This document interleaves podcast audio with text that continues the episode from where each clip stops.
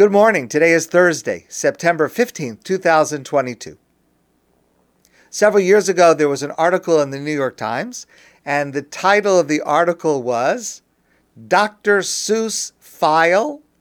Yes, they found it in a box. So, Dr. Seuss, whose actual name was Theodore Seuss Geisel, died in 1991. A number of years later, his wife was going through some boxes that were laying around the house, and they opened a box that had not been opened since he passed away. And inside the box, they found a file, and the file was titled Noble Failures. And it was filled with drawings that Dr. Seuss had done that he was unable to find a place for or a use for in any of his books. Noble failings. Our parsha this week, the parsha of Kisavo, begins with the mitzvah bikurim, first fruits. And it goes like this. Hashem commands when we come into the land of Israel, and this is talking about when the Beis Hamikdash is standing, the Holy Temple is standing in Jerusalem the farmer who grows crops should take from the first fruits that grow at the beginning of the summer, and he should bring them to the Beis Hamikdash, the holy temple in Jerusalem, and he will come before the Kohen, the priest who is there, and he will recite the following text.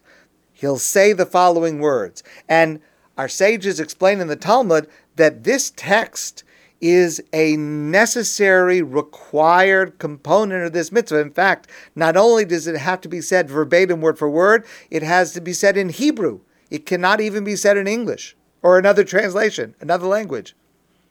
Arami Oved Avi, Vayered Mitzrayma. We went down to Egypt as a small group, but we became mighty there. Vayareu osanu hamitzrim, and the Egyptians mistreated us. They made us slaves. Vanitzak el Hashem, we cried out to God from our persecution. Vayishma Hashem es kolenu, God heard our cries, and God took us out of Egypt. Vayivienu el makom hazeh, and God brought us to this place, meaning the land of Israel, and gave us this land, a land flowing with milk and honey. And now I am bringing to you, the farmer says, I am bringing to you, God, the first fruits of this year's crop that you, God, have given to me. And I bow before you in gratitude and in praise. Now, many, is, many, many of us are familiar with this passage, part of the passage, from the Pesach Seder. On Passover, we quote the beginning of this passage, the first four verses of that text, of that statement. That is our way of telling the story of our persecution in and exodus from Egypt. So we recite those four verses and then we explicate them, filling in the details of the persecution and the slavery and then the redemption.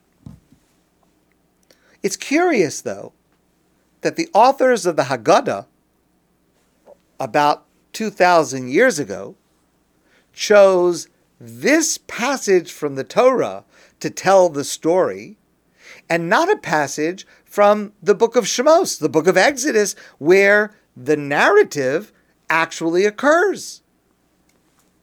So, in the past, we've discussed several reasons for choosing this passage and not a different passage, but my friend and colleague, Rabbi Ariel Rackovsky, points out an important lesson from the Haggadah that we can derive to deepen our understanding of our portion and the season in which we now find ourselves, because every year we read this portion just days before Rosh Hashanah, the beginning of the Jewish New Year. Now, this text is the statement of a farmer in Israel, a pilgrim, who has brought their first fruits to Jerusalem as an offering to God. And this statement is a brief retelling of our national story, which is one reason why we borrow it on Passover, because Pesach celebrates the creation of our national identity. So that's when we tell our national story. Though on Pesach, we only quote the first part, the part that relates to the persecution in Egypt and the deliverance, the redemption from Egypt, which is connected to the themes of Passover.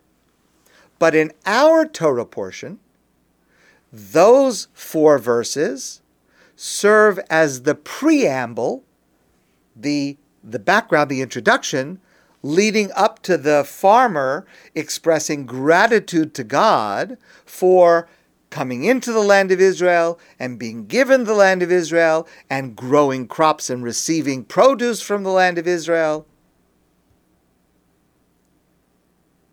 But the first three words that the farmer says are quite shocking in this context. Arami Oved Avi. Now, our commentators are divided on what those words mean.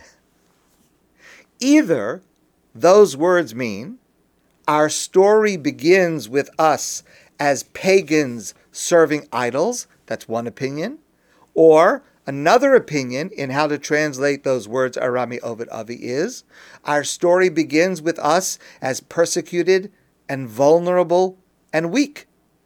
Now, either way, it's not a very flattering image. And the curious thing is, we're the ones telling the story. There's an African proverb that goes like this Until the lion learns how to write, every story will glorify the hunter. History is written by the victor from the point of view of the victor. So, if we're the ones who are writing this story of ours, and we are the ones who are telling this story about ourselves, why don't we make ourselves look better? Why do we publicize the fact that we started out as pagans or the fact that we started out as weak and vulnerable? So the answer to this question is supplied in the Talmud in connection with the Passover Haggadah. Our rabbis say, Maschil beganus u'masayim bishvach. We begin by describing our low position, our humble beginnings. And then we finish with talking about our praise, where we have reached, how high we have come. The way we tell our story is to start with our low point in order to highlight and appreciate our ascent. And we're not embarrassed. We're not ashamed of our earlier low state. We don't hide it. In fact, we emphasize it because it is the springboard from which to rise. You may have heard this line the three hardest things to say in the English language are I love you, Worcestershire sauce, and I was wrong. Now, that's a lesson that our rabbis teach us in connection with Pesach. But from Passover, we can apply this lesson to Bikurim, to the first fruits, and to each of us as we approach God on Rosh Hashanah. We have made mistakes. It takes fortitude to acknowledge this. But when we do, then we can work our way back. And not just back, but up, even higher. We should be proud of our noble failures. as we rise above them. My friends, I want to wish you a great day. I look forward to seeing you soon in person.